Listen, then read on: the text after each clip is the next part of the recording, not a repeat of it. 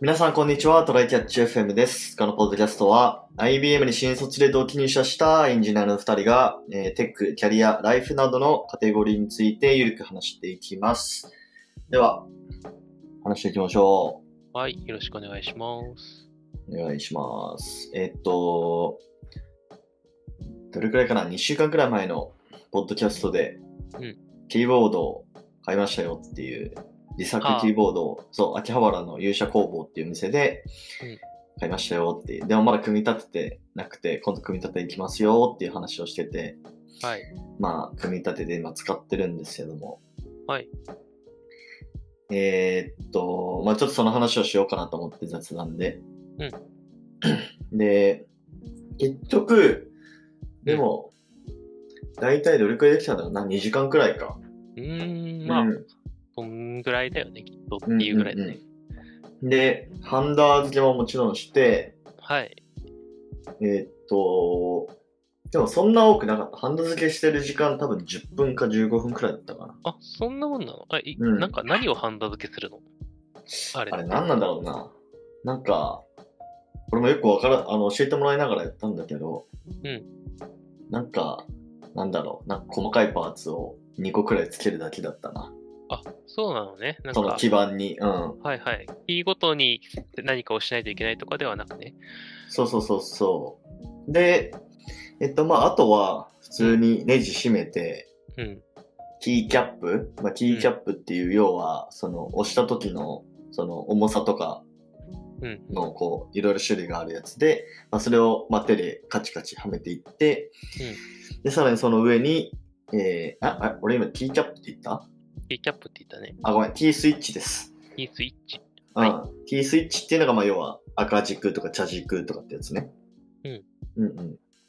このいや一それを個一個のキーを外したときに下にある、そうそうそうそうなそんかう。この跳ね返してくれる部分ってことだよね。そうです、そうです。まあだから、要は、まあ人間でいう筋肉みたいなもんですね。うんうんうん。うん。で、キーキャップが、まあ皮膚みたいなもんですね。僕らがいつも見てる部分だね。そうそうそうそう。で、キーキャップも買って、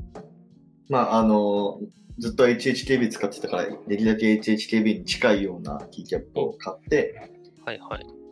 それを、まあ、ガチャガチャはめていって、うん。まあ、それできたみたいな。なるほど。なんか、どうでしたあの、あ、でも、そっか、一番最初からあれだね、説明は受けたから、なんかサポートの、あれを申し込んだんだね。あ、そうそうそうそう。それはまあ3000円くらいで、うん。で、キースイッチもまあ3、4000円くらいかな。うん。で、キーキャップも3000円くらいで。まあ、だからプラス1万円くらいかかったんですよ。なるほど。基盤プラスで。で、まあ、最終的に合計で、まあ、2万5000円くらいかな。まあ、そうだね。なんか、いいキーボードを買うくらいか、ちょっと安いかぐらい。HHKB よりは安いかな安いよあ、HHKB は3万5000円なくらい、なんでするよね。うんうん。うん、全然安い。でもまあ、今使ってて、まあ、まだちょっと慣れないんだけど、まあ、でもやっぱね、これ開くっていうのは最高ですね。あと、やっぱ自分で作ったっていう、この特別感。うん。やっぱ愛着が湧くし、あの、結構話の種にもなると思うんだよね。なんか、そうそうそうそう。仕事してて、そういえばこれ自分で組み立てたんすよみたいなこと言うと、ちょっと上がるよね。そうそうそうそう。で、えーっと、しかもまあ、キースイッチの、うんあの、なんていうの、打鍵から気に入らなかったら、まあ、後でいくらでも変えれるし、うん、まあ、そこははやっぱ自作、あの自作キーボードの、まあ、良さだよねっていう。そうだね。話一は回やってるから、なんか、もう忘れちゃってなければ、なんか買いなよ直すだけでさ、自分でつけれるわけだしね、そうそうそうそやり方分かってるから。う。うん。まあ、今のところすごいいい感じですね。まあ、あと、その、なんだっけ、リマップっていうサイトがあって、うん。まあ、それにブラウザでアクセスして、で、そこでキーボードをなんか検知させて、まあ、いろいろ、その、なん、なんていうのカスタマイズ、配列カスタマイズみたいなのできるんだよね。配列というか、あの、どのキーをしたらどれになるかみたいなやつを、うんうんうん。うん、カスタマイズできて、そうそうそう。それをまあ、最終的にやって、まあ、今使ってるって感じかな。はいはい。うん。まあ、いいっすね。いい感じっすね。うん。というこだとんだんでなんか、使って、普段仕事とか趣味で使ってる機器とかも、自分用のものとかに変えれるものは変えていくのも楽しいかもしれないね。まあ、あの、強いてちょっとめんどくさいっていうと、はい。まあ、あの右左でケーブル繋がないといけないから、ああ、それだけちょっと線がごちゃごちゃするかなっていう気がする。そうだね。そこまで Bluetooth とかにできたら楽しいけど、なんか、どこまで遅延の話と充電どうするかの話とみたいなのになりそうだな。そう、まあ、ちょっとそこは問題だけど、まあ、うんトータルで、まあ、買ってよかったなと思っています。はい。じゃあ、はい本題の方、行きましょう。はい。えー、っと、本題が、何だったかなえーっと、あそうだ。えー受託系の会社と事業系の会社で、あ、えーっと、はい事業会社うで、んまあなんか、本質的に同じところというか、うん。まあ、ああの、まあ我々昔 IBM にいて、うん。まあ IBM って自宅の会社 SIR なんて自宅じゃないですか。 で、まあ今2人とも事業会社に転職してて、で、まあなんかで、そうは言ってもなんか同じところというか、まあ仕事をやるにおいて、なんかちょっと、なんていうの深いレベルで同じところがあるなっていうのはちょっと感じる機会がちょいちょいあるなと思って、うん。まあちょっと今日はその話をしようと思うんですけど、なんかね、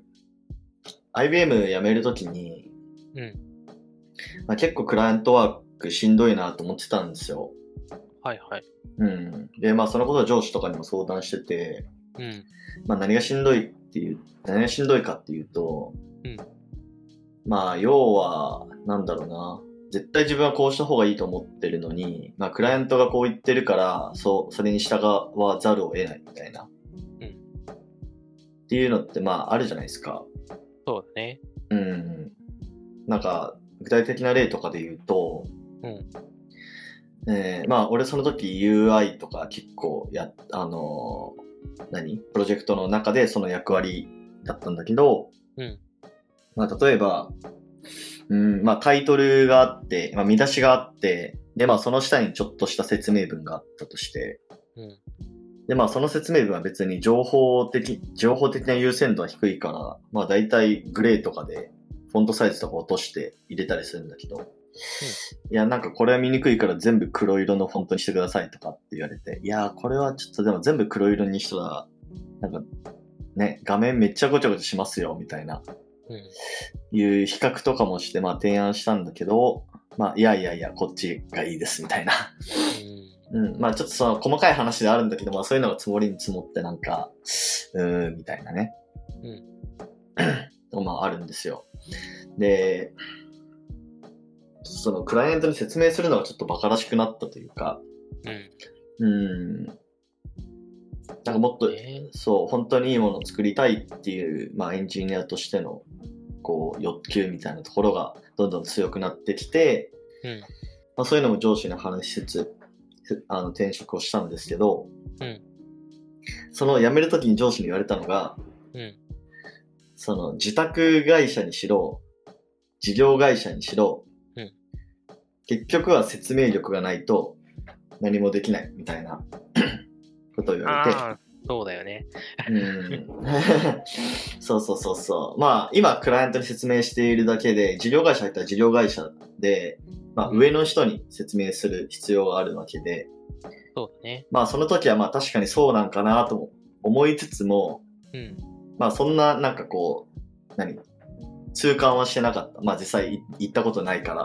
ら。うん。うん。でもなんか最近やっぱ仕事をやっていく中で思うのは、まあ、本当にそのそういう必要性が出てきて、うんまあ今、例えば、マーケティング施策とかかあの考えてるような、あの、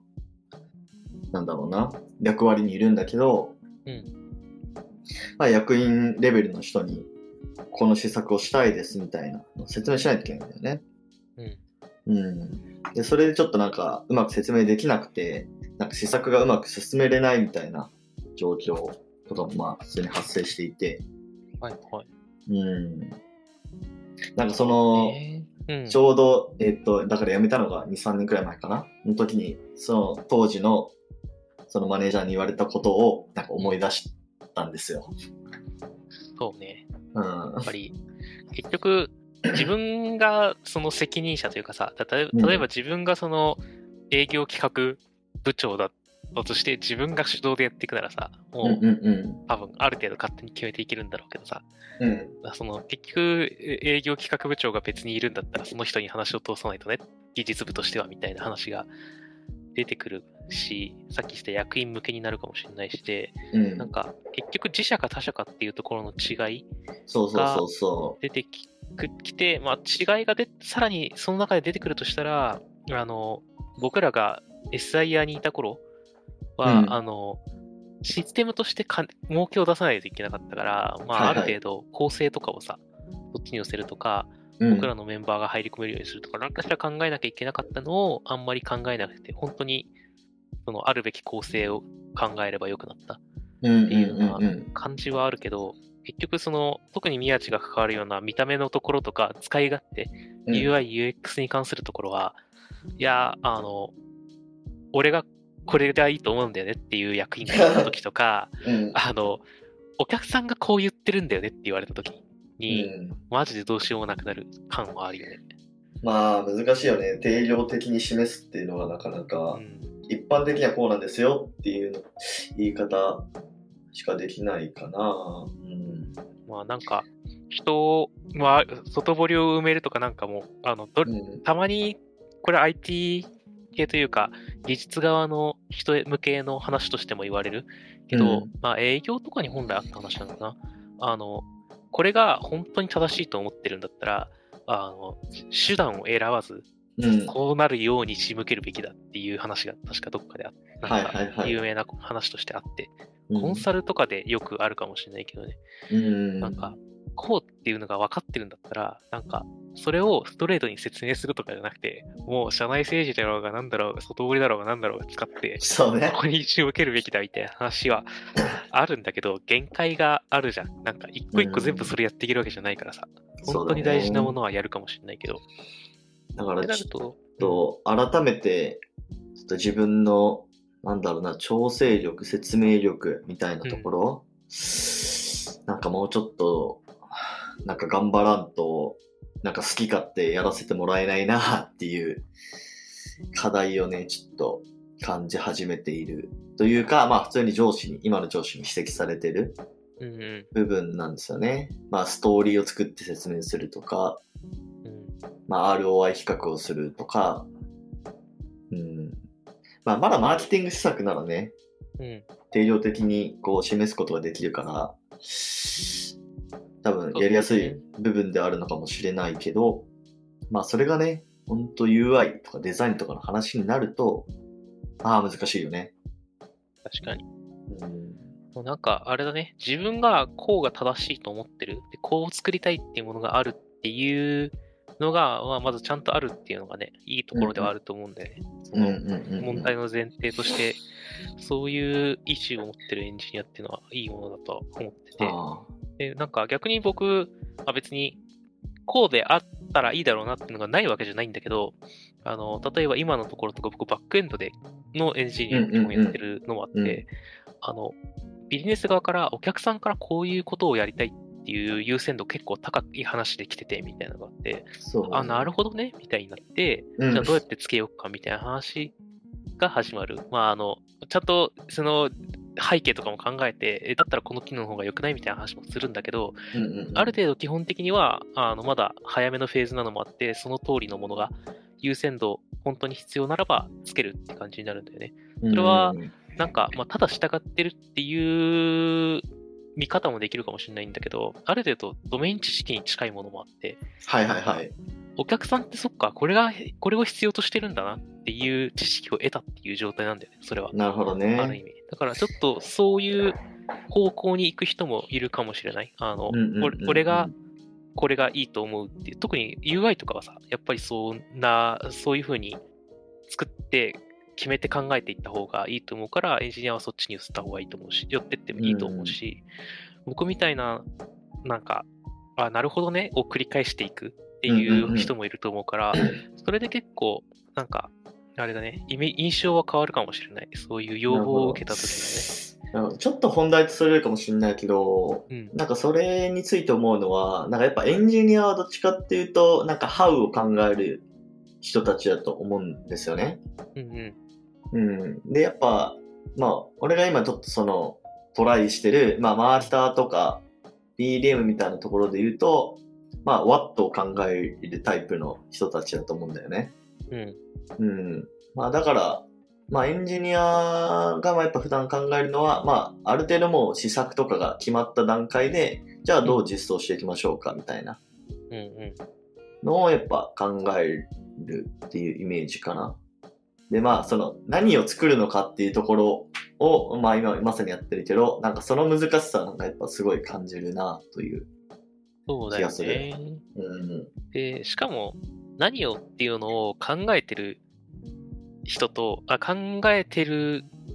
場所にいるのに、それの権限がないっていうのが問題だと思うんだよね。確かにね。うん。だからハウを考える人は、ハウにある程度の権限があるじゃん。そうだね。うん。あだから、その、それと分離してワットを考える人がいたときは、さっきののビジネス側みたいとか、お客さんの意見みたいな感じでさ、それを決める権限があるんだよね。うんうんうんだけど、宮地ってその間というかさ、なんか、そうだね。ワットを考える必要があるのに権限がないっていうのがストレスなんだろうね。やっぱね、まあまあまあ、そこはまだ、あの、俺の未熟し未熟さもあって、なかなか進まないっていうのはあるんだけど、まあ確かに権限がないっていうのはまさにそうだね。うん。偉くなるしかないのか。いやー、わかん ない。うん。まあでも、ね、今の自分のプレゼン力とかが足りてないっていうのは事実なので、まあちょっと先半年、1年くらいはちょっとその辺をね、あの、極めていきたいなと思いまそしうた。だね。結構これ聞いてるの、ウェブ系の人とかもいるんじゃないかなっていううんうんうんうのんもあるし、あの、どんな風に提案し、ことを意識して、あの、提案とかプレゼントとかをすると通りやすいみたいなのをちょいちょい発信していけると、だいぶ嬉しいんじゃないかな。そうだね。まあ、あと、そう、あの、まあ、なんて言うんだろう、着地点としてだけど、うんあの、なんだろう、ワットを考えたい人うん。は、まあ、結局やっぱ、自宅にいようが、えー事業会社行こうが、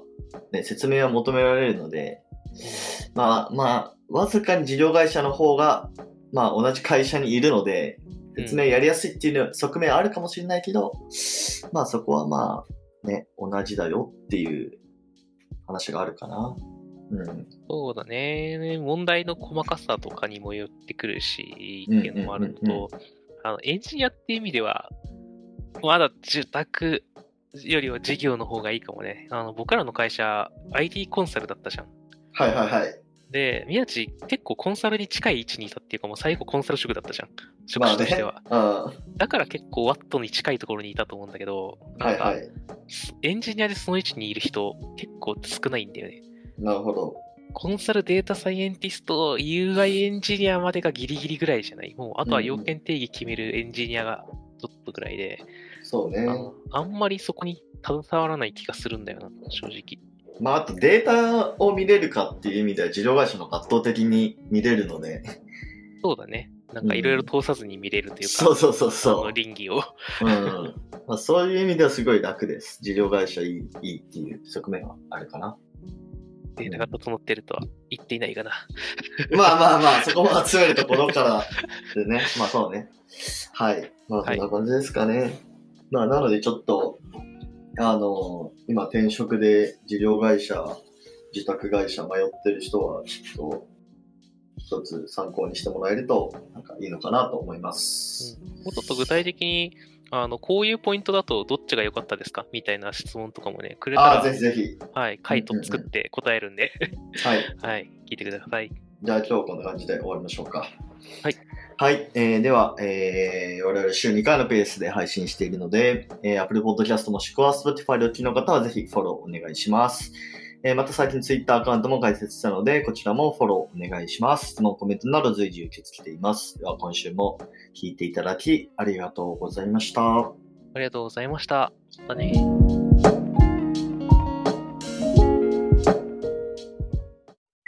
And now, a short commercial break. 現在エンジニアの採用にお困りではないですか候補者とのマッチ率を高めたい、辞退率を下げたいという課題がある場合、ポッドキャストの活用がおすすめです。音声だからこそ伝えられる深い情報で候補者の興味関心を高めることができます。株式会社ピトパでは企業の採用広報に役立つポッドキャスト作りをサポートしています。気になる方はカタカナでピトパと検索し、X またはホームページのお問い合わせよりご連絡ください。